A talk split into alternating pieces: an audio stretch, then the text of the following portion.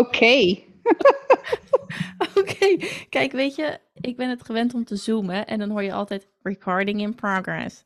En dan moet je even op oké klikken, maar jij kreeg echt een... Wat was dit? This meeting is being recorded. Ja, was het maar zo uh, zoet gevoiced. Nou, zie je, ik heb een nieuwe, een nieuwe carrière ontdekt. Als zoet gevoiced computerstem. Hey, welkom, leuk dat je weer luistert, lieve luisteraar. Dit is aflevering 144 van Dit is 30. En Gaia en ik zitten in een Zoom-call. En alle podcast-puristen die gaan me nu aan de hoogste boom nagelen. dat ik een opname doe via Zoom. Maar als het goed is, gaat het helemaal goed komen. Want ik zit met een super stabiele internetverbinding. En jij ook, volgens mij. Dus- ja, de internetverbinding is, uh, is, niet het, uh, is niet het probleem. Hoop ik. Nee. Het was even uitvogelen hoe we erin kwamen en hoe ik mezelf ook audio verstaanbaar, hoorbaar ja, kon maken. Ja, dat is redelijk essentieel als je een podcast uh, maakt. Dat je elkaar ook hoort. Dat er iets gebeurt met audio. Ja, dat is wel handig, hè? Ja, zeker. Hey, um, uh, voordat we even de obvious gaan, uh, gaan staten, wou ik nog wat anders zeggen, maar ik weet het. Oh ja, ik wou zeggen welkom in mijn digitale klaslokaal, want ja, hier, This is where all the magic happens. This is where all the magic happens in mijn Zoom omgeving. Ik had je zelfs de, de officiële link gestuurd vanuit de Podcast Management Academy. Ik zag het. Ik zag het. Ja, vond ik ja. leuk. ja, maar um, je, je klinkt iets anders en dat komt omdat je misschien niet optimaal voor de microfoon zit. Hè? Laat ik hem eventjes uh, introduceren. Wat, wat, ja, wat introduceer je dat mooi? Ja, nee, dat, dat klopt. Ik probeer mijn microfoon zo stil mogelijk te houden. Normaal gesproken neem ik op aan de keukentafel. Uh, met uh, het Spark op de achtergrond. Ja. Alleen, uh, ik ben nu aan het opnemen vanaf de bank. Mijn, zeg maar, permanente habitat van de afgelopen, het is het, vier dagen. En in ieder geval nog voor de komende drie dagen. Mijn god, want Guy, ja. wat is er aan de hand? Ja joh, hij pulled Gaia. ja, maar ook gewoon quite, quite time. quite literally. Nee, oké, ja, ik... eigenlijk om echt helemaal bij het begin te beginnen. Uh, een paar weken geleden ben ik voor mijn deur... En ik weet niet meer, volgens mij heb ik het ja. verteld ook in ja. de podcast. Nou weet ik het weer, ja. Ben ik voor mijn deur op de meest kansloze manier ever door mijn enkel gegaan. Want matje, in de hoofd ernaast stappen. En dan ga je door je enkel als je een zwakke enkel hebt. Omdat je twintig jaar geleden een keer je enkelbanden bijna volledig hebt afgescheurd. Ik dacht dat het je knie was, dat je dat had gezegd. Nee, nee oké, je ging door je enkel. De linker enkel. Dus, maar goed, was gewoon een lichte verstuiking. Weet je, één dagje een beetje pijn en uh, verder met je door met, uh, met je leven. Maar afgelopen woensdag, mijn ouders hebben eenzelfde soort matje bij hun keukendeur. En um, ik was woensdagavond bij mijn ouders. En mijn jongste broertje, die wilde er langs, die had haast. Dus die tikte mij heel voorzichtig aan, Guy, mag ik er even langs? Natuurlijk, ik met mijn schrikreactie van whatever the fuck, sprong drie meter in de lucht. Nee, dat is niet waar. Maar ik stapte dus naar buiten, maar gehaast en zonder op te letten, omdat hij er langs wilde. En ik stapte met mijn linkervoet half op dat matje. En ging dus wederom door mijn enkel. Het moment dat ik er doorheen ging, hoorde ik knak. En ik, dat, het, ik, volgens mij was het ook letterlijk terwijl ik, en dat zijn de woorden van Zeno, in slow motion op mijn bek ging. Nou, nee, nee, dat is niet waar. Hij zei niet op mijn bek ging, maar terwijl ik in slow motion viel. Het was echt exact dezelfde val, overigens. Want, oké, ik ging dus door mijn enkel, maar ik, ik viel eerst tegen de deur aan. Dus ik klampte me nog soort vast aan de deurhendel, de klink. Dus waardoor ik in ieder geval nog een deel van de impact kon nou ja, opvangen. Maar vervolgens zakte ik dus volledig op de grond in een soort van halve pirouette. En lag ik op mijn rug als een schildpad. Met mijn benen omhoog te roepen, kut, ik hoorde een knak. maar goed. Ja, oké. Dus, uh, nou, eh, mijn vader kwam gelijk aanrennen met een ibuprofen. En kom, poot omhoog en gelijk twee ijszakken erop. Dus ik heb uh, anderhalf, bijna twee uur toen bij mijn ouders met mijn voeten omhoog gezeten met ijs erop. Maar die knak zat me niet lekker. Dus ik dacht, weet je, ik ga toch maar de huisartspost bellen. Uh, want ik ben dus enkelpatiënt, noem ik het maar even. Dus ik weet heel goed hoe een verrekking, verstuiking, ik kan het precies uittekenen. Ik kan bijna van tevoren al voorspellen hoe de blauwe plek zich gaat ontwikkelen. Um, maar dit voelde anders. Maar goed, dus ik, ik had op een gegeven moment na, uh, weet ik veel, een uur of zo, had ik uh, de hap gebeld. Maar goed, toen heb ik 40 minuten in de wacht gezeten. Oh. En na 40 minuten was ik nog steeds, was ik nog steeds uh, er zijn nog vier wachtenden voor u. En toen dacht ik, weet je wat? Ik ga gewoon Dr. Gaia spelen. Ik ga gewoon proberen of ik er gewicht op kan. Ja, lekker of zelf diagnose stellen. Ja, ik, heb, ja. Nou, ik, heb, ik heb wel op thuisarts.nl gekeken. Nou, kijk eens even. ja. Eh, dus, maar goed, hè, en het was wel, weet je, als je vier stappen kan zetten en als je de enkel kan belasten, is de kans op een breuk heel klein. Daarnaast zijn er de zogenaamde Ottawa enkel rules. En dat zijn een aantal. De Canadese stad? Ottawa? Ja, dat, nee, de, de arts of fysio, weet ik veel, die dit Oh. heeft bedacht, heette volgens mij Dr. Ottawa. Maar ehm, dat zijn een aantal testen die je kan doen. En als op die testen zeg maar eh, het antwoord nee is, of dat je dat wel, hè, dus of je pijn hebt op bepaalde plekken als je daarop drukt, nou ja, dat soort dingen. Eh, ga het googlen mensen als jullie een enkel blessure hebben. Maar ehm, als je goed door die test komt, is de kans op een breuk nou, kleiner dan 2% geloof ik. Maar goed, dat wist ik toen nog niet overigens. Dus ik had nu alleen maar bedacht, als ik erop kan staan, is het niet gebroken en ga ik door met mijn leven. Nou, ik kon het enigszins belasten. Dus ik dacht, weg met die hap, het komt wel goed, ik zie het wel. Ik ga wel een dag of twee met mijn poot omhoog en dan eh, hè, gaan we door met ons leven. Wordt er ook iets gezegd over pijngrenzen en zo? Nou, dat is, dat, dat is bij mij best wel een issue. Ik heb een hele, een hele hoge pijngrens. Daar had ik het nog met mijn zusje over. Want die vroeg aan mij van, ja, hoe, kan- hoe, hoe hoog is je pijn? Ik zeg, nou, zeven. Maar ik was echt misselijk van de pijn. Achteraf, zeg maar. Dus In vergelijking tot een bevalling is het niks. Dat is, dat is ook dat is kut hoor. Ja, Ja. ja. Maar goed, anyway. Ehm, Maar goed, ja. dus ik toogde naar huis. Althans, mijn zusje heeft me toen thuis gebracht. Want ik had wel door dat autorijden niet meer heel verstandig was op dat moment.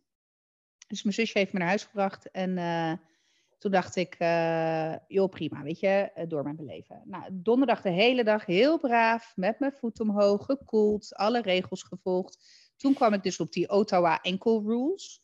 Nou, die heb ik geprobeerd om bij mezelf uit te voeren. Nou, dat kan dus niet. Oh, Dat, dat, je kan niet, ja, het kan in theorie wel, maar ja, weet het is je. net zoiets als aan je elleboog proberen te likken. Dat kan ook niet. Ja, nou nee, je kan er op zich kom je er wel bij, maar je posi- positionering van je handen is net niet lekker om. Ja. Bovendien, ik ben, ik ben natuurlijk geen arts, dus ik weet ongeveer waar ik moet drukken. Maar ja, Hm. nou ja, anyway. Ehm, de nacht van donderdag op vrijdag werd ik wakker van de pijn. Hm. En toen dacht ik, hmm, in combinatie met die knak die ik had gehoord, dacht ik, ja, kut, laat ik toch maar langs de huisarts gaan. Toen had ik, dat vond ik trouwens nog wel, ik had dus in eerste instantie assistenten. En heel eerlijk, hè, ik ga nooit naar de huisarts. Dus als ik naar de huisarts ga, dan weet je, moet je niet als huisartsassistente me gaan ja. moeilijk gaan lopen doen. Ja, Ik snap ja. het, I know, triage, de hele mikmak. Maar die zei dus ook van, hé, hey, ja, ja, het is niet echt nodig, eh, want je kan hem nog belasten. Dus ik zeg, dus ik gezegd, ik zeg, ja, dat klopt, maar de pijn wordt erger, ehm, de zwelling wordt erger. En ik ben vannacht wakker geworden van de pijn. Ik hoorde de knak. Ik wil gewoon dat er naar gekeken wordt. Punt. Nou, toen bij Gods gratie mocht ik toch langskomen. Nou, die huisarts dus inderdaad die onderzoek gedaan en zegt, ja, ga toch maar een fotootje maken. Eh, want eh, ja, nou, het, zou, het, het zou kunnen. In ieder geval dan hebben we het uitgesloten dat het gebroken is. Dus eh, in de categorie manifesteren kun je leren, heb ik me kapot gemanifesteerd dat het niet gebroken zou zijn. Op de weg van de huisarts naar de röntgenafdeling. Zeker. Nou, dat was ook nog mooi, want ik moest eh, het Lange Land bellen. Het Lange Land Ja. ziekenhuis, wat binnenkort HH Zoetermeer heet, overigens. Oh, oh. Ja, ja. Wauw.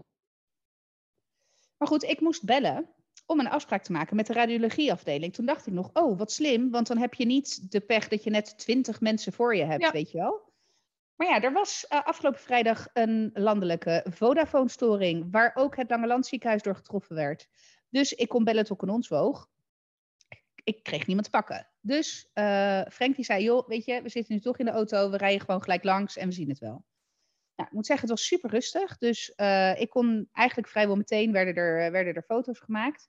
Goed En gemanifesteerd. eh, nou, manifesteren kun je leren, dat gaat ook het raam uit. Want die radioloog, nou, dat was mooi, want ik, ik, nee, ik zat daar dus foto's maken en ze, ze staan dan achter zo'n glazen scherm. En uh, nou, hè, foto's zijn gelukt. En die eerste foto, ik zag haar met haar collega. Oh ja, deze ziet er goed uit. En bij die tweede foto zag ik ineens een frons op haar voorhoofd. oh, dan denk je, oh ja, oké. En toen dacht ik, kut. Kom maar. En toen kwam ze ook naar me toe. Ze zegt, joh, ik ga even overleggen met de radioloog. Blijf nog maar even in de wachtkamer. Ik denk, kut.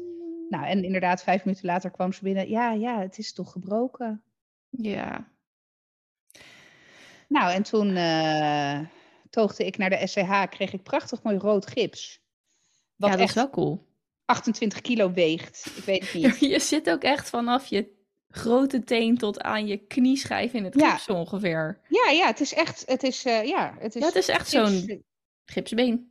Ja, het is echt zo'n klassiek gipsbeen waar je ook 50 jaar geleden al dit soort foto's van zag. Terwijl je zou denken dat er met de moderne technologie toch iets anders mogelijk is. Maar goed.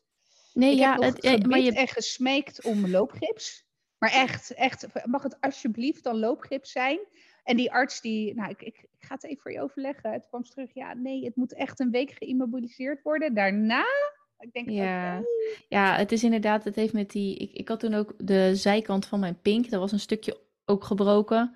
Toen zat ik ook van mijn vingertoppen tot aan mijn elleboog erin. Want je, moet Ja. het, je mag het niet, al die pezen en al die spieren, dat zit natuurlijk, je moet het gewoon stilhouden. Maar ja, het is wel echt eh classic, eh, classic verhaal. Lekker dan. Ja, Ja, maar even, eh, want jij stuurde naar mij het, hoe noemde je dat nou?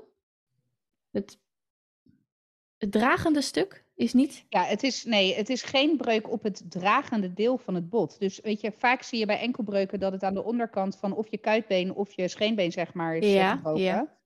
En dat is natuurlijk, dat draagt je gewicht. Ik heb de foto niet gezien, want het was chaos op de SCH. Ja, heb je die foto niet Dat meegekregen? Nee, nee ik, heb, ik heb hem niet eens gezien. Dus ik weet niet eens welk deel van mijn... Maar misschien dat ik dat... Ik mag donderdag terug. Halleluja.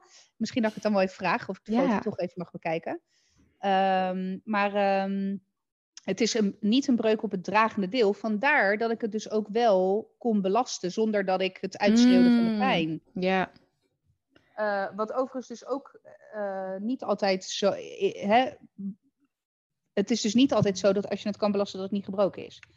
Maar goed. ehm, het, ik, wat, ik, wat ik heb begrepen is dat het een kleine breuk is. En dat het waarschijnlijk... Hè, die enkelbanden die hebben natuurlijk... Die rukken dan ineens zo heftig aan dat bot. Oh, Als je ja. er doorheen knapt. Ja, dat gaat dan een soort van kapot of zo. ja. Dus, Nou, lekker eh, verhaal. Ja, dus Heeft er al- eh, Heeft er al iemand op je gips geschreven? zeker. Wie niet? Is er nog, is er Ja. nog wat rood zichtbaar? Ja, nee, ze hebben de bovenkant beklad. De achterkant is helemaal eh, nog. eh, want Ma- ja, daar kom je niet makkelijk rood. bij. Ja, daar kom je niet makkelijk bij. Want ik moet ook met mijn voet omhoog. Ik merk ook dus als ik mijn voet te lang naar beneden eh, heb gehouden, dan, heb ik, dan krijg, doet het pijn. Heb je ook wel ehm, pijnmedicatie of paracetamol heb je gestu- stuurde je naar me? Paracetamol, ja, en dat werkt prima. Dus ik, ik heb gelukkig geen andere pijnmedicatie nodig. En krukken? Ja, nou, dat was. eh, ja, want die had ik woensdag al bij mijn moeder meegenomen, die krukken. Omdat ik. Ja, ik, ik kon niet zonder krukken lopen. Maar ehm, ja, ik ben er dus ook achter gekomen dat ik toch wel echt te dik ben. Of te zwaar. En toch ook wel echt de fitheid heb van een slappe pannenkoek. Want op krukken lopen, zeg maar, zonder dat je het gips mag belasten. eh, dus op één been. Eh, is echt geen grap als je eh, no upper body strength whatsoever hebt, zeg maar. Ja, je moet het echt met je boven... Ja, ik heb spierpijn plekken waarvan ik niet wist dat er spieren bestonden. Dus ehm, ik heb ook eh, sinds vrijdag ben ik één keer boven geweest, omdat ik, wa- wat wilde ik doen? Ik wilde schone kleren aan op zich, vrij normaal. Ja, En eh, toen, dat heb ik natuurlijk gedaan in die 20 minuten dat Frank niet thuis was en de kinderen aan het ophalen was. Want I'm Miss Independent, ik kan dit. Ja, nou, ik kan dit dus niet. Althans, het is gelukt, maar ik heb geloof ik echt daar eh, eh, half het leven gelaten, daarboven aan die trap. Maar we hebben natuurlijk ook die wenteltrap. ja, Dus dat ja is- het is, is echt niet- één clusterfuck eigenlijk gewoon. Ja, Echt mijn favoriete Dus- nieuwe woord. Clusterfuck, ja. Ja, Het bekt zo lekker. ja. Maar eh, hoe heet het? Dus ik slaap ook beneden, want dat doe ik dus niet meer. Nou, ik wil wel, want ik wil echt heel graag douchen. Ik bedoel, Ja. ik ben niet heel veel verder gekomen dan mijn oksels bij de wasbak. En, en billendoekjes voor Down Under, zeg maar. Ja, Maar ja, ik, ik wil gewoon douchen. Ik wil Ja. echt heel graag douchen. dan moet je dus zeker zo'n zo'n soort heel groot condoom eromheen doen. Ja, ja, die hebben we ook gekocht. Ja, die hebben we ook gekocht. Had je die Want- niet gewoon oh dat- liggen? Nee, die had ik. Nee, nee, ik heb nog nooit mijn been in het gips gehad. Wel je arm dan? Ja, twee keer. Twee keer mijn Oh, pols. Ja. ja, dus het is wel een gewrichte dingetje. Ja, maar nog nooit, ehm, nog nooit mijn, eh, iets in mijn been. Of in ieder geval nog nooit gips gehad. Maar wel, ja, eh, 85.000 keer mijn enkelbanden. Maar dat was, er is geen gips voor nodig natuurlijk. Ja. Dus, ehm, maar goed, dus krukken lopen heb ik, ehm, ja, dat was ook nog mooi. Want eh, we hadden vrijdag het optreden van Zeno. Of het optreden, Zeno had een optreden. Ja. En ik zat echt op hete kolen, want daar wil je gewoon bij zijn. Ja. Weet je? Hè? Eh, dus eh, uiteindelijk hebben we het echt precies net aan gered. Maar echt met, nou, ik, bijna een sprintje op krukken na al die... nou ja, dus ik was En dat nieuwe gips. naar de tering. Ja. Ja. Dus toen heeft Frank zaterdag toch wel een rolstoel eh, gehaald. Ja. Eh, dus ja, daar, daar kan ik me prima in bewegen. En eh ehm thank God heb ik een grote woonkamer. En ja, maar met zo'n rolstoel kan je dan ook zo die, die ene Ja. poot omhoog doen. Ja, Ja, dat is natuurlijk echt beter. Precies. Ja, want daar zat ik nog aan te denken met de opname vanavond. Alleen mijn tafel is te laag. Dus mijn been, ja, het kan wel, maar dan moet ik echt een hele rare draai gaan zitten. Eh, om dan recht voor de microfoon te zitten. Dus toen dacht ik, nou, dan maar op de bank. Ja. Maar goed, dus ehm, donderdag mag het gips eraf. En dan eh, hopelijk, ik hoop eigenlijk dat ik meteen over mag op een brace. Omdat het dus een kleine breuk, niet Ja. dragende deel hè, enzovoort. Ik ga toch manifesteren, kun je leren nog een kans geven. Dus dat ben ik al de hele week het universum in aan het stoppen. Eh, en anders in ieder geval op zijn minst loopgips. Want dit is niet, dit is niet te doen. Maar het is ook echt wel gevaarlijk in die zin. Omdat ik dus gewoon ja, een slappe pannenkoek ben ben ik dus ook al gevallen. Omdat ik mijn evenwicht niet kon Oh. houden op dat ene been. Ja, dus mijn gips is ook een soort van een beetje gebroken aan de onderkant. Omdat ik ja, uit automatisme... Ja, Zet je dat been neer? Ja. ja, ja, dus dit werkt in ieder geval niet. Dus, ehm, dus dat. Het was een avontuur. Ja, nou ja, ik, je, je zei dat en je stuurde dat gips en ik zei ook van welk trap, van welk kansloos keukentrapje ben je af? Want dat is dan altijd het verhaal, hè? Dat je, Ja, dat je net even de laatste tree mist. Of, eh, maar die deurmat, ja, het is natuurlijk onwijs lullig, maar ik moest zo hard lachen. Trouwens, het is niet eens onwijs ik. lullig, jij kan dat wel handelen. zeker. Ik moest ook gelijk denken aan die, aan die filmpjes van dat als je zeg maar je vriendin is lam en dan Oh, ja. in plaats van dat je helpt ga je eerst Ja. even een minuut filmen en daarna ga je helpen. Ja. Nou, zo voelde Oh, ik ook echt zo onaardig, maar ik moest zo hard lachen. Een fucking Ja, maar dit was, dit, was, dit was dumpert waardig hoor. Ja, maar hoe kon je hem omschrijven? Oh ja, nou, lullig zat. Ja, dus eh, nou ja, en mijn tante kwam dit weekend over uit Italië. Dus dat was ook lekkere timing. Ja, Maar goed, weet je, eh, Frank die eh, echt, dat bewijst me weer dat het echt een fucking saint is, die man. Die, eh, ja, die heeft echt alles geregeld, regelt nu ook alles. En ja, echt heel fijn. Maar ik, het is wel kut, want ik ben helemaal niet zo goed in onzelfstandigheid, zeg- je dat zo? ja, ja. En moeten vragen of hij alsjeblieft eh, een Ja. schone onderbroek voor me wil pakken. En weet je wel, eh, dat, ik kan dat niet hoor. Ik, tenminste, ja, ik moet wel. Maar ik vind dat echt. We waren vanmiddag waren we ook gaan lopen eh, met de rolstoel van huis naar mijn moeder. En dat is, nou ja, die- ze woont op 10 minuten lopen Ja. afstand. Dus Hooguit. dat is een klein stukje. Maar ja, ik voel me dan zo kansloos in die rolstoel met mijn poot omhoog. Ja. Met die krukken in mijn hand. Ik voel me echt een bejaarde dan. Nou ja, en dan is het nog. eh, nee, wacht, want ik wou zeggen, dan is het nog super zichtbaar, want het is een gipsen poot. Maar heb je het ook voor, voor, de, voor het zicht, zeg maar, voor de buitenwereld, of is het echt intern? Nee, het is intern. Ja, Ik vind het zelf gewoon kut dat ik niet kan wat ik wil. nee. Dat ik niet nu kan beslissen, oh, ik eh, wil naar het strand rijden om uit te waaien. Ik zeg maar iets geks. Ja, Of ik wil gewoon normaal naar de wc Ja, kunnen rennen ik als ik niet moet pissen. ja. Of gewoon zelf drinken, pakken of zo. Ja. Ja, Nou, ik moet zeggen, dat gaat aardig met de rolstoel. Dus ik ben beneden wel redelijk autonoom. Maar het van de bank in de rolstoel komen of op de wc. Probeer maar eens met één been op te staan van de wc. Dat is echt wel. Nou, ik heb straks zeg maar, mijn rechterbeen is de hulkbeen straks. En mijn linkerbeen is echt eh een stengeltje spaghetti. oh ja. Ja, want dan moet je ook nog. Want die, die rolstoel die staat dan in de open deuropening, neem ik aan. Ja. Dus kakken met de deur open.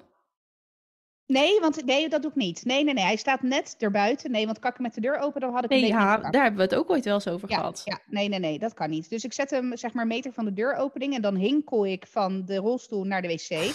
En dan ben ik nu, ik ben ook koningin geworden in pirouetjes draaien op één voet. Ja, Dus dan kan ik zeg maar pirouetjes draaien en dan gaan zitten is nog wel oké, zeg maar. Eh, althans, dat is trouwens ook niet, het is ook wel eh, zwaar. Maar gaan staan, zeg maar, en of jezelf afvegen normaal, als je inderdaad hebt gekakt. Want je, ik kan dat been, ik kan dat Oh, been maar je hebt... Ja. Nee, je bent... ik kan niet, dat gaat, ja, snap je? Oh, wat een gezeik. Ja. Ja. Dus nou ja, maar ik mag echt niet klagen in die zin dat ik, ik hoef in principe echt maar één week dit kansloze klote zware gips. Ja. Dus dat ik echt gipsgips. Ja. Ja, dus als het goed is mag ik eh, donderdag, eh, ben ik in ieder geval gewoon weer eh, wat mobieler. Ik weet niet of ik dan, weet je, ik mag denk ik dan nog geen auto rijden en dat soort dingen. Althans, met loopgips sowieso niet. Met een brace weet ik niet. Nou, maar ik zou het ook niet... nee, als het even niet hoeft, dan Nee. nee. Op zijn minst, omdat, weet je wel, als voor hetzelfde geld krijg je een pijnscheut. Ja, Ja. En het moet gewoon weer vastgroeien. Dus je Ja. kan die voet gewoon bewegen wat je wil, maar daar gaat het natuurlijk niet sneller van. Nee. Nou ja, eh taxiservice eh, Havenaar eh, staat voor je klaar hoor. ja. Nou ja, Dus ja. Het, het is wat het is. Ik, Ja. ook een, een humble lesson in acceptatie dan maar, maak ik Ja. ervan. ja. Nou ja, kijken naar wat je nog wel kan, Guy. Ja, haken. Ik ben me echt de tyfus aan het haken. Ja, je kwam laatst al met kussens met regenbogen. Wat heb je nog meer gemaakt? Ja, ik heb twee kussens gehaakt. Ik heb een vlaggenlijn gehaakt. Ik heb lapjes Oh. gehaakt. Ik, heb, ik ben nu bezig met een regenboogdeken voor Milo. Eh, dus ik haak me helemaal de. Maar even, waar haal je de stof vandaan? Of de garen? Wolplein.nl. Oh, ja. Goeie. Ja, leuk. Ook zou ook wel wel eens willen haken. Ik had vandaag, eh, eh, ik had van de week had ik ineens een soort cravings. Ik bedoel, emotie eten is ook mij niet vreemd. En ehm, vandaag weer, en ik had de lashing out. En het is zo niet de, de status van mijn cyclus om uit te lashen. Dus ik heb uiteraard ook weer mijn excuses aangeboden. Maar eh, eh, ik dacht ook van, ik moet ook, eh, ik heb vakantie, ja, vakantie, ik heb gewoon een, een vrije momenten nodig. Dus dat je inderdaad gewoon denkt, wat zal ik eens gaan doen? Kijk, voor jou is het anders, want je kan niks, niks anders. Maar wat zal ik eens gaan doen? Hm, haken, weet je wel? En dat je dat dan ook met, ge- met gemak gewoon een uur kan volhouden zonder dat er duizend andere dingen moeten gebeuren. Dus ja. Haken, leuk. Oké, ik had echt eh, vijf dingen bedacht. Ben ik allemaal vergeten op te schrijven. Dus dat is, gaat natuurlijk ook echt weer helemaal super. Ja. Goed verhaal. Ja. Lekker kort dan. Heb jij een vraag aan mij? Heb ik een vraag aan jou? Eh, nee, eigenlijk niet. Ja, hoe is het met je? Ja. Ja, wel goed. Ja. Ik eh, ben dus de Big Leap weer aan het lezen. Volgens mij heb ik dat vorige keer verteld. En het, is toch, het is toch wonderlijk wat zo'n boek dan weer met je doet, hè? Het is niet Als dat je het ook als je het de tweede keer leest, dat je er toch weer nieuwe inzicht uit haalt. Ja. Ja, en dat je dan toch weer gaat nadenken. Want weet je wel, toen ik, er, toen ik het vorige keer las, stond ik niet op het punt waar ik nu sta. En ehm, nou ja, hij heeft dan vier of vijf genius questions. Het gaat erom dat je gaat ontdekken wat je zone of genius is. Eh, je hebt vier levels, de zone of incompetence. Dus dat is gewoon, daar moet je echt vooral uit blijven. Dingen doen die je niet kan. En eh zone of competence, dingen doen die je op zich kan. En dan zone of excellence, dingen doen die je echt goed kan en waar mensen je ook graag inzien. Want, nou ja, dan doe je dingen die je goed doet en je bent niet, ste- steek niet met je kop boven het maaiveld uit. En niet omdat mensen niet van je houden, maar gewoon om, hè, dat ego probeert ook iedereen te beschermen en vooral niet gek doen. En zone of genius is dan echt van, waar ben je nou echt heel erg goed in? en waarom? En wat is het dan? Dus uh, dat houdt me dan ook wel weer heel erg bezig hoor. En dat vind ik wel leuk. Maar um, zo'n vraag, dus hij zegt dan bijvoorbeeld: de eerste genius question is: uh, What do I really love to do? Maar uh, afgezien van het feit dat je erbij dat je met het antwoord iets tussen aanhalingstekens moet, is het om. Ik, dus ja, ik vind het echt moeilijk om te um, beantwoorden. What do I really love to do? Wat vind ik nou, wat, hè, waar, hou, wat, waar hou ik nou echt van om te doen? Het is echt fantastisch Nederlands vertaald dit, maar... uh, en, en die ontdekking alleen vind ik al een soort van shocking. Ik bedoel, als je het aan mijn kinderen vraagt, dan krijg je van alles en nog wat. En ik, dan denk ik, ja, wat vind ik nou echt leuk? Weet je wel, je hebt dan het, en, en ik vind dan zeg maar de... Ik vind het heerlijk om te knuffelen met mijn kinderen bijvoorbeeld. Maar dat vind ik dan geen goed genoeg antwoord. Want dan denk ik, ja, de, weet je wel. Uh, liefdevolle uitwisseling met kinderen, of dat nou knuffelen of spelen is, of wat dan ook. Dat lijkt me sowieso een logisch iets.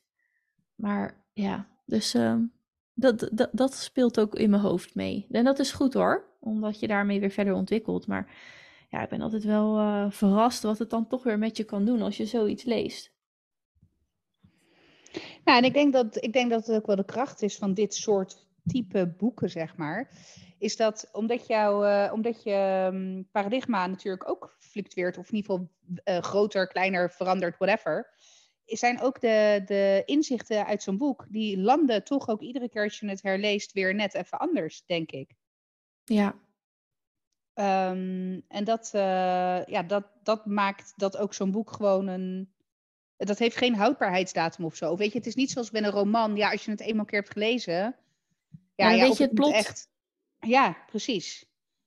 Dus eh, dat vind ik denk ik de kracht van dat type boek, zeg maar. Hè? Think and Grow Rich. Nou, deze, zo kan ik er nog wel een paar noemen. Uh, het haalt iedere keer weer net een ander... Uh, afhankelijk van de positie die je hebt in je leven of het moment van je leven... pak je er toch iedere keer net even iets anders uit. Ja, en ook in, echt inderdaad in wat je misschien net hebt meegemaakt of waar je in welke vraagstukken je zit. Ja, het is wel echt knap hoor. En um, um, ik ben trouwens dan over boeken gesproken. Ik ben ah, de brief voor de koning aan het voorlezen aan Mason. En de brief voor de koning is uh, uh, van Tonke Dracht. En dat is echt mijn all-time favorite jeugdboek. Oh, ik, ik heb hem niet. Echt zo genoten van dat boek. Ja, ik was natuurlijk, ik ben nog steeds echt een boekenwurm. En um, ik weet nog dat ik zo onder de indruk was van het verhaal. En dat ik helemaal, ja, nou, luisteraar weet ook um, dat ik eigenlijk weinig films kijk, omdat ik veel te geïnvesteerd raak in de personages. Ik ben echt zo iemand die een boek kan dichtslaan en dan kan gaan huilen omdat ik iemand moet loslaten. Iemand die niet bestaat. Ja. Ja, ja in mijn hoofd bestaat ze wel. En ja, waar moet ik nu heen? Weet je wel? Nou, ik denk dat dit het eerste boek was waarbij ik dat ook echt ervaarde. Want ik weet nog, dat is spoiler alert. Uh, hij krijgt op een gegeven moment. Uh, hij, het gaat om een jongen, um, bijna tot ridder geslagen jongen. Die op de nacht voordat hij tot ridder zou worden geslagen, roept iemand om hulp. En gaat hij dus helpen en raakt dus helemaal verwikkeld in een. Hij moet dus een brief naar een koning brengen. Hele reis. En hij krijgt dus op een deel van die reis hulp van een andere jongen. En dat, die worden hele goede vrienden. En dat is een heel sympathiek kereltje, weet je wel zo. Ja, en die gaat op een gegeven moment, ja, gaan hun paden weer uiteen. Nou, ik denk dat ik echt gewoon avonden gehuild heb daarom. Gewoon omdat ik dat, ja, nou ja hetzelfde zie ik nu bij, mijn, uh, bij onze middelste. Die kan daar ook zo... In, in opgaan dan. Ja, ja, dan ben ik dat aan het lezen. Ik ben nog niet eens bij dat stuk, dus echt shoot me now. Maar uh, ze zien elkaar toch nog wel een keer. Ik zeg ja hoor, oh. ja. Hij komt echt nog wel een keer terug. En dan gaan ze gewoon verder met, uh, weet ik veel waar ze mee bezig waren. Nee, dus, um, dus dat ben ik aan het voorlezen. En het is, uh, ja, hij is nu natuurlijk acht. Het is qua taal. Het, het is een boek geschreven, ik denk volgens mij in het geboortejaar van mijn moeder, 1962. Maar, um, dus, dus het is ook toch wat ouderwets. Er staat ook, het gaat om een jongeling. En uh, het oh, gaat ja. om een der ridders. Weet je wel, een der, een van de ridders. Ja. Dat soort, ja. uh, dat soort taal is, is veel. En dan een waard en een herberg. En ik denk dat wij nog bijvoorbeeld wel eens een tekenfilm zagen waarin een herberg was en een waard. Maar dat, is, dat, dat, dat verdwijnt allemaal echt wel een beetje. Dus ehm, ja, dat. Maar goed, ik lees daar gewoon door en ik denk, weet je, hij kan ook contextueel wel snappen wat het is. En soms vraag ik, snap je wat hier gezegd wordt? Maar ehm, ja, het is echt wel weer. eh, ik vind het echt wel, als je het dan hebt over wat boeken met je doen, dat ik nu dit boek voorlees aan hem. eh, ja, dat, dat is voor mij wel echt een mooi, mooi ja, moment. zeker, dat kan ik me voorstellen. Ja. Ja, dus ik hoop mijn liefde voor dit boek eh, over te brengen. Maar het is ook een, hij is uiteindelijk, maar pas een paar jaar terug is hij ook verfilmd. En volgens mij staat hij op Netflix. Dus Oh. dat eh, zeg ik nog niet tegen mijn Nee. eigen kleine jongeling.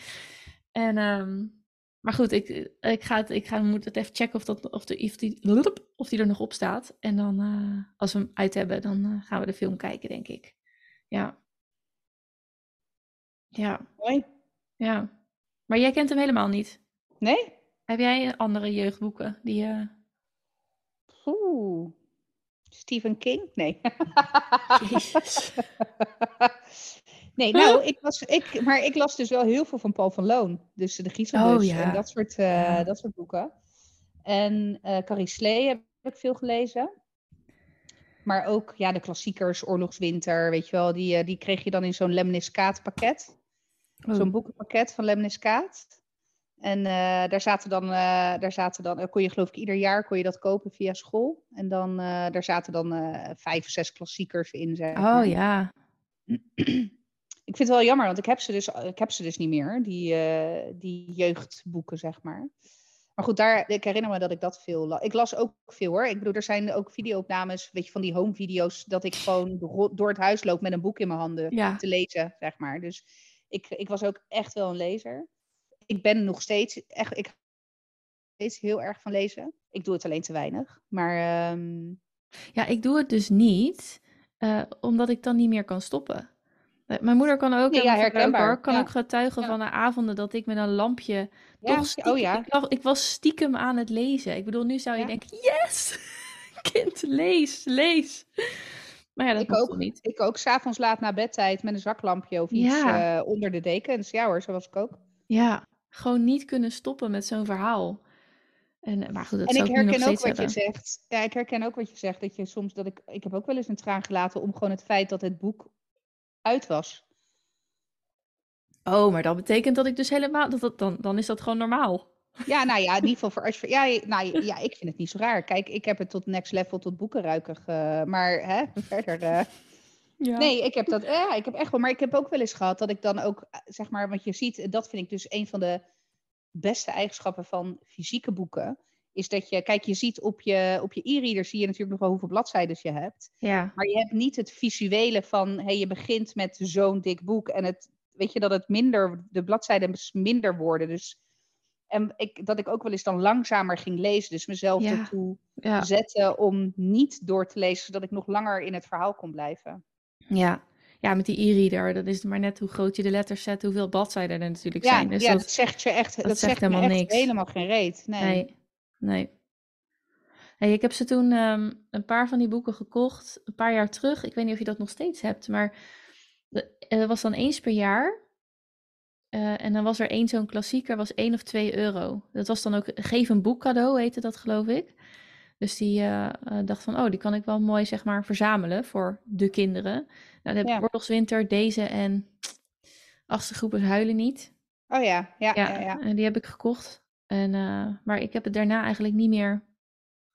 Ik heb het ook niet meer gevolgd. Het is me, ik, nu, ik me, nu realiseer ik me ook echt van, ik heb het nooit meer ook gezien. Maar misschien. Nee, ja, ik ken het ook niet. Nee. Ik moet ook eerlijk zeggen dat, want toen ik de leeftijd van Zeno had, toen verslond ik boeken echt. Ja. eh, eh. maar goed, in his defense, iPads bestonden nog niet. Eh, Nee, wij hadden kindernet. ja, precies, telekids op zaterdagochtend. Ja. Ik ben de telekids generatie. Ja, Maar, ik, ik, ehm, ik, ik heb. ik jij ging net altijd, niet, eh, denk ik. Nee, net, ja, net wel, net niet. Maar ik ging ook altijd turnen ongeveer de hele zaterdagochtend. Dus Ja, tegen de tijd dat pittige tijden opkwam, was ik Ja. niet meer niet thuis. nee. En, eh, want het was van, eh, van, ik moest geloof ik acht uur de deur uit en ik was half elf klaar. Dus ja, dat was gewoon de hele ochtend. Dus ja, ik heb, het- maar ik heb dat best wel eens jammer gevonden hoor. Want dan gingen ze op school ging het dan over pittige tijden. Het, leven, leven is een zure boom. Ja, en ik kon er gewoon niet over meepraten. Nee. Best irritant. Ja, maar goed, als ik het dan een keer kon kijken, dan was ik echt zielsgelukkig. Dus ik dacht, dit klinkt zo sneu. Oh. Dus ik had de Telekids generatie kunnen zijn. Kunnen zijn. Kunnen ja. zijn. Maar ik moest het met kindernet doen door de week. En met eh, fucking Niels Holgersson. Echt serieus. Niels. En toch, hè, iedere keer als ik zo'n kutgans in de lucht hoor of zie Akka. of whatever. Ja, ik moet altijd aan Niels Holgersson denken. Altijd. Ja, Altijd. Wat ik wel, en de snorkels vond ik wel echt heel Ja. leuk. ja, ja. Echt Met, heel erg leuk. eh, met die eh, kapitein die in zijn dagboek schreef. Ja, ja, En dat- dat, vond ik echt, ja. echt leuk. Snorkels, ja, die vond ik ook leuk. Met All-Star, Nul-Star. Ja. Ja. En Ovide. Ja, maar dat vond ik een beetje gekkig. Ja? Ik genoot. Ovide en zijn vriendjes. Da, da, da, da. Nee, dat ging wel sneller. Nee. mee. Ja, met Ovide's vrienden op tv. Op tv. Oh, in ja, mijn- dat was wel een beetje sneller het- hoor. Oh, in mijn hoofd was het echt... Nee. da. Het was echt alsof het in... Nou ja. Nee, ja, ik dat keek het wel, maar ik vond het was niet mijn favoriet. Nee, ik weet wel dat mijn vader altijd zei dat de intro en de outro langer duurden dan het filmpje zelf. Ja, maar dat is vaak toch met kinderfilmpjes? Ja, ja. Dat is wel zo. En eh, ik vond het altijd heel grappig dat dat eiland zo helemaal meeging op de golven. Ja. Dat zie ik nog helemaal voor me. Ja, Ja, ja. Nee, maar echt Niels Holgersson, dat, dat- op de een of andere, het leek altijd alsof het, die, die afleveringen zes kwartier duurde en dat er om elk filmpje een Niels Holgersson kwam.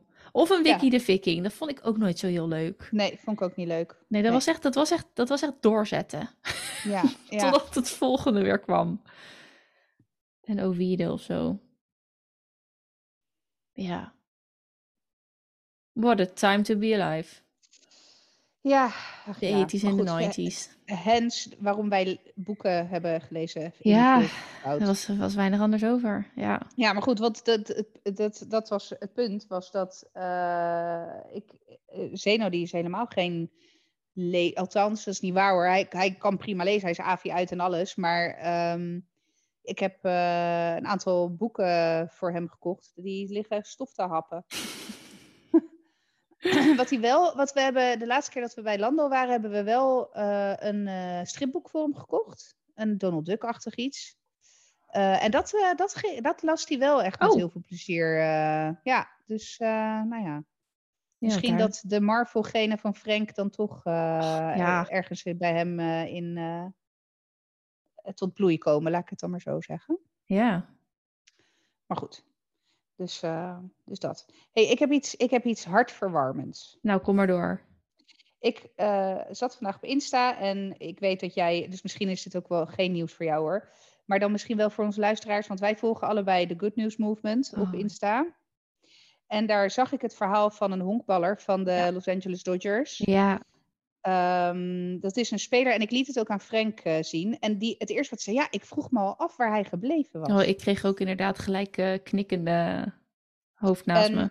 Ja, en deze, deze man die eh, stond onder contract van de Dodgers. Nou, Dodgers is een, een, eh, nou, een van de grootste Major League teams die er zijn. Hè? Echt voor de mensen die niet honkbal volgen.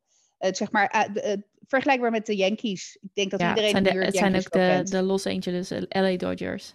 Ja. Ja. En eh, deze, deze man die speelde tot, eh, of heeft sinds 2018 niet meer eh, gespeeld. Dus die is eigenlijk een beetje van het toneel verdwenen. En ehm, omdat hij, hij bleek schizo- schizofrenie te hebben. Dus hij bleek gewoon serieus ziek te zijn.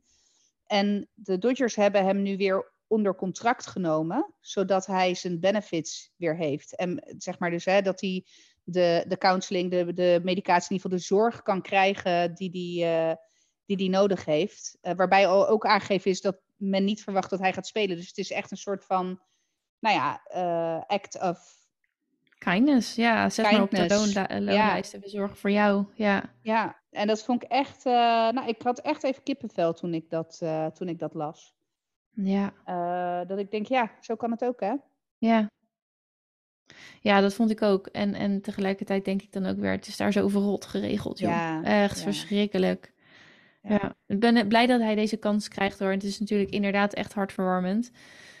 Maar um, zo had ik vandaag, uh, uh, ik heb met, uh, is het nog steeds leuk om te zeggen, met mijn boekhouder gebeld. En het ging over het nieuwe systeem wat ik heb en uiteindelijk de, de aangifte inkomstenbelasting van vorig jaar. Nou, dat is een, een avontuur op zich, maar heel leerzaam. en um, zij heeft mij daarbij geholpen. Dus ze had nog twee of drie vragen. En, maar goed, dat was allemaal maar klein. Dus uiteindelijk zegt ze, nou, dan kan ik hem volgens mij zo indienen. Ja, go. Um, maar we hadden het ook over de AOV, de uh, arbeidsongeschiktheidsverzekering.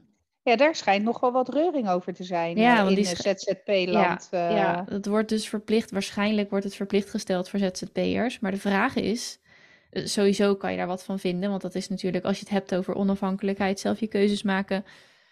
En um, kijk, voor mij geldt bijvoorbeeld, um, en ik snap dat, daar, dat, dat dat kwetsbaar is, hè? maar voor mij geldt bijvoorbeeld dat ik hier uh, nog een man heb zitten die kan werken.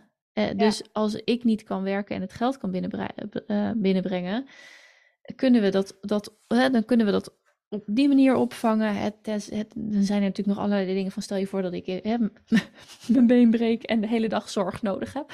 Nee, maar er zijn natuurlijk allerlei mitsen en maren aan. Maar dat geeft mij dus wel het vertrouwen dat ik denk, dat komt niet heel veel later meer. Maar dat komt op een gegeven moment wel. Eerst even dit. Ja. En daarna arbeidsongeschiktheidsverzekering. Tegelijkertijd is het ook niet gezegd dat zo'n verzekering uh, nou heel veel oplevert. Want soms, ja, er wordt ook gezegd, kijk, als ik mijn been breek, dan kan ik in principe nog gewoon werken, zou je denken. Ja. Maar stel je voor dat, um, weet ik veel, dat ik, dat, dat, dat, uh, dat, daar, dat ik dat in een traumatisch uh, geval heb uh, meegemaakt. Dus dat ik daar mentaal heel veel last van heb. Dat ik, um, um, ik, heb, ik heb van mezelf al, ben ik flauwvallerig. Stel je voor dat ik last heb van flauwtes omdat ik bezig ben.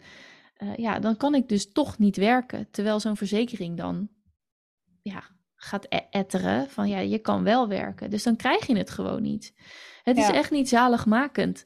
En... Um, Nee, en het schijnt ook, ik weet het niet zeker, of ik heb me er nooit in verdiept, maar het schijnt ook echt schreeuwend duur te zijn. Het is heel duur, ja. En dan heb ik nog, dan hebben we het weer over privileges, heb ik twee, aan twee kanten privileges, namelijk dat ik niets mankeer. Ja. Want ik, hè, ik heb geen chronische ziekte. En um, uh, daarnaast heb ik een beroep waarin ik dus in, als je in de bouw werkt, noem nou maar wat, ja. dan ben je gelijk veel hoger uit. Ja. Veel duurder uit, bedoel ik. Uh, dus dat is, dat, dat is, dat, er zit zo ontzettend veel verschil in. En je hebt allerlei andere manieren, creatieve manieren om het te regelen. Dus de vraag is nu, blijft daar ruimte voor? Of worden wij gedwongen om een bepaalde... Ja, of dat, weet je wel, gaat de regering ons ook voorschrijven dat je een bepaald type verzekering moet afsluiten? Of dat je daar iets van moet overleggen voordat je... Ja, het is allemaal nou ja, ik heb, weet er ook het mijne niet van. Ook omdat ik me de laatste dag daar pas in verdiep. Maar um, ja, de vraag is of daar genoeg ondernemersgeest en kennis in die contraien zich bevindt. Om ook ja, deze wet goed vorm te geven. Zonder dat je. Want eh, weet je, op een gegeven moment. Je kan ja. het piepje, piepjesysteem hanteren. Maar voordat het is aangepast. zijn er alweer 60.000 uh, failliet gegaan. Ja, omdat je ZZP'er bent en uurtje factuurtje werkt en dat prima volhoudt, behalve als je een kostenpost erbij krijgt die je niet kan dragen, maar die je moet betalen omdat het wettelijk zo geregeld is. Ja. Ja, het is echt, uh, ik, denk dat het voor, ik denk dat het vrij spannend is, ja. En dan echt vooral voor de mensen die, ja, die iets mankeren. Ik bedoel, er zijn nu al verhalen van mensen die zeggen, ik ben onverzekerbaar. Als je bij een gewone verzekering aanklopt, dan zeggen ze, wij doen jou niet. Ik weet niet of jij daar zelf ook uh, met een diabetes... Nou ja, ik moet... Uh, nou of, ja, nee, ja. Pre, ja. Nee, nee, ik heb wel diabetes, alleen type 3. Ja, dus precies. Ik, heb, ik heb een genetische vorm van diabetes die vaak pas uh, op... dus ik heb eigenlijk type 1, maar die pas later zich manifesteert. Dus type 1, dat zijn echt die vaak op kinderleeftijd. Ja. Je dat... type 2 is leefstijldiabetes. Type 3 is, ja, het heet Mature Onset Diabetes of the Young. Dus het heet MODI-3 en dat is een, een genetische vorm van diabetes met eigenlijk een vergelijkbare, het is niet helemaal hetzelfde als type 1 hoor, maar wel een vergelijkbaar proces als bij type 1, alleen het start pas later. En bij mij is het gestart op mijn 17e. Ja. Um, dus het is wel, uh, het is gewoon chronisch, het is chronische ziekte. Ja, maar weet je, ja, als dit echt in het ja, geval... Ga, ja, ja, ja, En dan kan ja. je dus bij wijze van spreken niet gaan ondernemen. Of dat wordt dan veel te spannend, omdat je meteen een grote kostenpost hebt. Ja. Uh, bij, en want, want dan kan je misschien uit, uit één of... Het weet ik niet hoor, maar misschien kan je uit één of twee verzekeraars kiezen. Omdat die dan nog... Weet je wel, de tussen aanhalingstekens slechte gevallen. Ik weet het niet. Het is zo verschrikkelijk oneerlijk verdeeld. Is het dan, weet je wel, gaan ze dan ook zorgen dat er een, um, een, define lage kosten, dat is natuurlijk ook voor iedereen anders, maar dat er een laaggeprijsde basisverzekering is voor elke ZZP'er? Ongeacht ja. je gezondheidssituatie, je leefstijl, je gezinssituatie, de plekken waar je woont. Ja, het soort werk wat je doet. Het soort werk wat je doet. Gaan ze dat dan wel verzorgen? Dat weet ik niet. Want iemand iets verplichten en dan zeggen zoek het maar uit, vind ik wel heftig. Ik heb geen idee of dat gebeurt. Maar uh, kijk, en, en, dan is het inderdaad nogmaals mijn voordeel en privilege dat ik me daardoor, daar dus eigenlijk niet zo heel veel zorgen over hoef te maken. Omdat ik denk, ja, het zal bij mij wel loslopen. Maar ja. Nou ja, ja, ja. Totdat er een, uh, iets bij mij geconstateerd uh, wordt of zo, weet je wel, ja.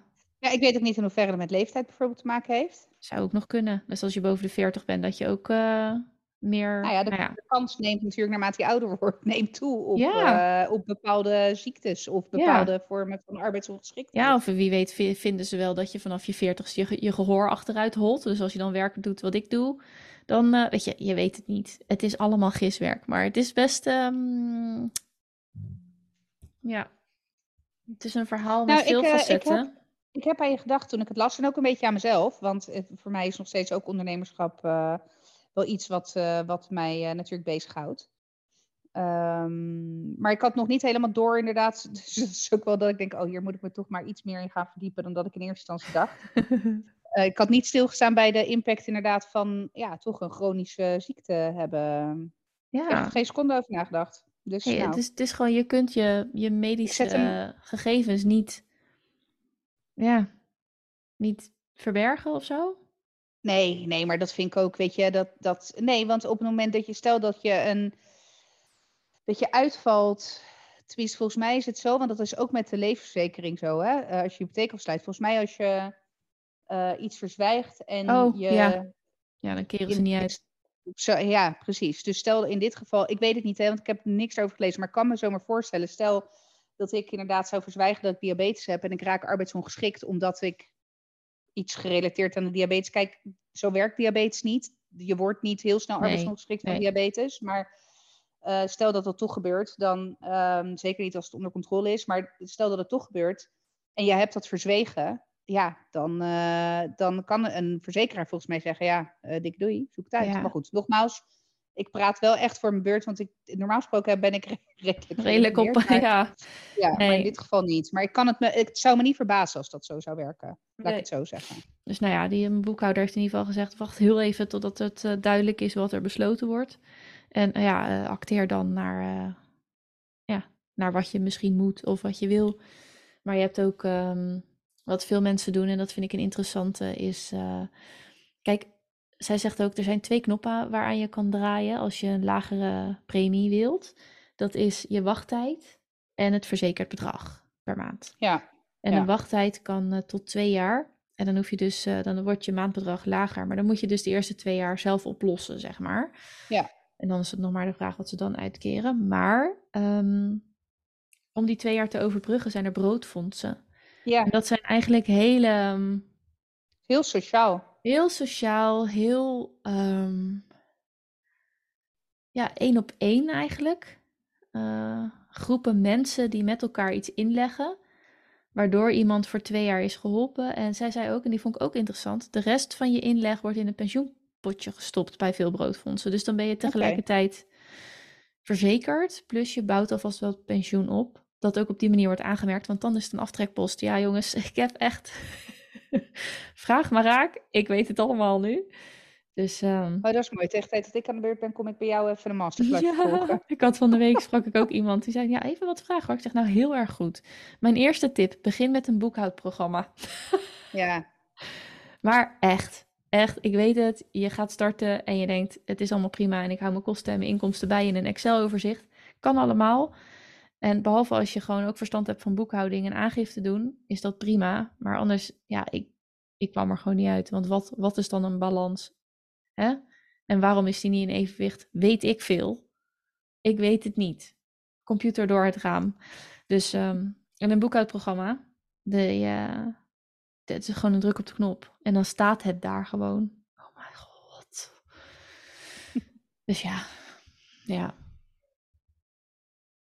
So yeah. So yeah. That's happening in my life. Ja. Zullen we de olifant in de kamer uh, ja. adressen? Ja, laten we dat maar doen, hè? Laten we dat maar doen, want dit is, um, ja, ik, ik noem het maar even voorlopig, want ik weet het niet zo goed. Uh, de laatste aflevering van Dit is 30. Nou, niet de laatste als in we komen nooit meer terug. Even voordat al onze luisteraars meer in paniek raken. We komen absoluut terug. Um, alleen, ik doe even een stapje terug vanuit uh, Dit is 30. Um, ik heb al volgens mij één of twee keer eerder gedeeld in de podcast dat uh, mijn moeder ziek is. Um, maar mijn moeder is niet alleen ziek, die is terminaal. En uh, die ligt op sterven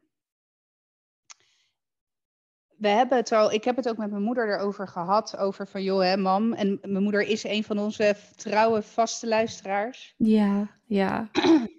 ik denk niet dat ik het droog ga houden trouwens, luisteraars. Dus bear with me, ik ga mijn best doen. Um, ik heb het met haar erover gehad, over van joh mam. Um, nou, het begon eigenlijk, uh, ik geloof, een week of drie geleden. Toen... Uh, zei hij tegen mij van, joh, weet je, laten we gewoon even pauze. En, uh, dus ik, ik, en het eerste, dus ik zei dat tegen moeder. Het eerste wat moeder zei is, ja, je moet er niet meer stoppen met opnemen. Weet je, ik moet nog wel wat te luisteren hebben. Dus, dus, hebben wij tot, nou ja, vandaag inderdaad uh, opgenomen. Um, mijn moeder is, is uh, echt heel ernstig ziek en dusdanig ziek en heeft een dusdanig lijdensweg dat na een echt wel lang proces uh, zij ervoor heeft gekozen om um, euthanasie te laten doen, plegen. Ik weet niet hoe dat nee, is. Een beetje hetzelfde met abortus. te, kiezen te kiezen voor euthanasie. Voor euthanasie ja. ja. Uh, dus vandaar dat we ook weten. Uh, ze ligt niet alleen op sterven, maar we weten ook wanneer ze gaat sterven. En ik, ik heb het daar met mijn moeder over gehad. Ik heb ook gevraagd, mam, maar wil je überhaupt dat we het erover hebben? Weet je, want het is niet het is niet mijn verhaal. Hè? Het is niet aan mij om te beslissen of we dat wel of niet zouden delen. Uh, en het eerste wat ze eigenlijk riep nadat ze zei: Jullie moeten blijven opnemen. En ja, natuurlijk moeten jullie dit delen, want misschien dat iemand er iets aan heeft. Weet je wel. Ja. Net zoals de uh, thema-aflevering over abortus. Dus um, dat is eigenlijk ook wel, weet je op het moment dat um, ik in een fase van de rouw zit waar ik daar enigszins normaal over kan praten, wil ik daar heel graag een thema-aflevering met jou over maken. Uh, het past ook wel, denk ik, bij hoe wij de podcast doen. Hè? Net zoals die thema-aflevering over abortus. We hebben het over, over vulva's, penissen, maar, maar, maar ook over abortus en euthanasie. Want ja, we hebben het gewoon over het leven en dat hoort erbij. Ja. En um, maar goed, het zijn wel hele, hele intense weken. En um, ja, weet je, ik wil gewoon nu uh, alleen nog maar daar mee bezig zijn. Uh, en ook daarna uh, weet ik niet wanneer ik weer, nou ja, wat ik er net zei, in staat ben om weer ook over vulva's en penissen te praten. Want ja, dat hoort er ook gewoon bij, jongens. En dat verwachten onze luisteraars van ons. En dat is ook helemaal goed. En dat vinden we ook leuk om over te praten. Precies, precies. Uh, maar nu is daar even geen ruimte voor. Of in ieder geval na vandaag is daar even geen ruimte voor. Um, dus ja. En ik, en ik heb echt nog geen idee hoe lang, hoe lang dat gaat duren. Nee. ik heb, durf ik echt niet te zeggen. Maar goed, dat, uh, dat zien we wel. Nee. Nou, ik vond het echt super mooi dat je moeder zei. En ik weet dat ze luistert. Dus dank je wel ook daarvoor dat je dat, uh, Liesja, dat je dat hebt uh, gezegd. Want ik vond het ook fijn om uh, door te blijven opnemen met jou. En, um, maar het is nu inderdaad het moment om die pauze in te lassen. En te zien waar we uiteindelijk weer in de ether komen. In ieder geval samen bovendrijven. Ja. Dus um, ja, toch, toch, toch op de een of andere manier wil ik nu niet afsluiten of zo. Nee, met hiermee, nee. Ja, nou heb ja, je, heb je... misschien wel hiermee. heb je nog een kijktip? heb je nog een kijktip? Ja, of een luistertip? nee, maar het is, het is um, vanuit mijn kant in ieder geval uh, voor je moeder. Dank je wel voor al je steun al die jaren. En het altijd luisteren.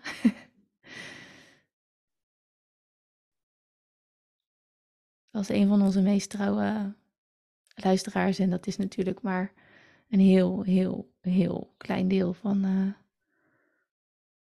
wat je betekent. Ja, ze was echt een van onze grootste fans. Of ja. is nog steeds, hè? Ja. ja, echt Sorry. een van onze... Nee. Ja, nee, ze is echt een van onze grootste fans. En ze is ook echt heel erg geïnteresseerd uh, in. Nou, sowieso is ze een podcastluisteraar geworden. Um, maar uh, uh, ze is ook altijd heel erg betrokken geweest en heel erg geïnteresseerd. En ook gewoon in het proces. En weet je wel, van, oh, maar hoe doen jullie dat dan inderdaad? En hoe zit dat dan? En hoe komen jullie aan al die onderwerpen, weet je wel? Ja. ja. Het is toch ook grappig om te merken, want dat, dat is wederzijds. Uh, ook met mijn moeder. Die kan gewoon ineens ja. tegen jou gaan praten over onderwerpen. Ik denk van, oh, daar heb ik helemaal niet met jou over gesproken, maar je luistert de podcast. En andersom is dat natuurlijk ook. Ik bedoel, ja. dan wordt, je moeder kan een opmerking daarmee maken dat ik denk, oh ja, wacht even, jij luistert. Hoe weet je dit? Oh ja, ik heb een podcast. dan begin ik echt alles zeg. Ja, ja. Ja, ja, mooi is dat wel. Ja. Ja. Dus zijn man bedankt. Ja, maar echt. Ja. Laten we hem ook maar afsluiten. Ja, ga ik doen. Lieve luisteraar, bedankt voor het luisteren. Um, je weet waar je ons kan bereiken. Op Instagram, dit is 30 podcast. Daar kun je altijd een berichtje sturen. En um, jullie horen de zijnertijd van ons of van mij. We gaan het, uh, we gaan het zien. Thanks in ieder geval, want we weten dat... Uh, jij als luisteraar uh, ook al heel lang met ons meeloopt. En dat je ook uh, meevoelt. Dat weet ik heel zeker. Want er gaan hier in deze Zoom room al heel veel gevoelens heen en weer. Dus ik weet dat um, jij dat ook voelt. Dus dankjewel voor uh, je steun daarin. En je hoort ons niet volgende week weer, zoals ik altijd zeg. Maar een andere keer, soon. Dus. Doei doeg. Doei. Thank you.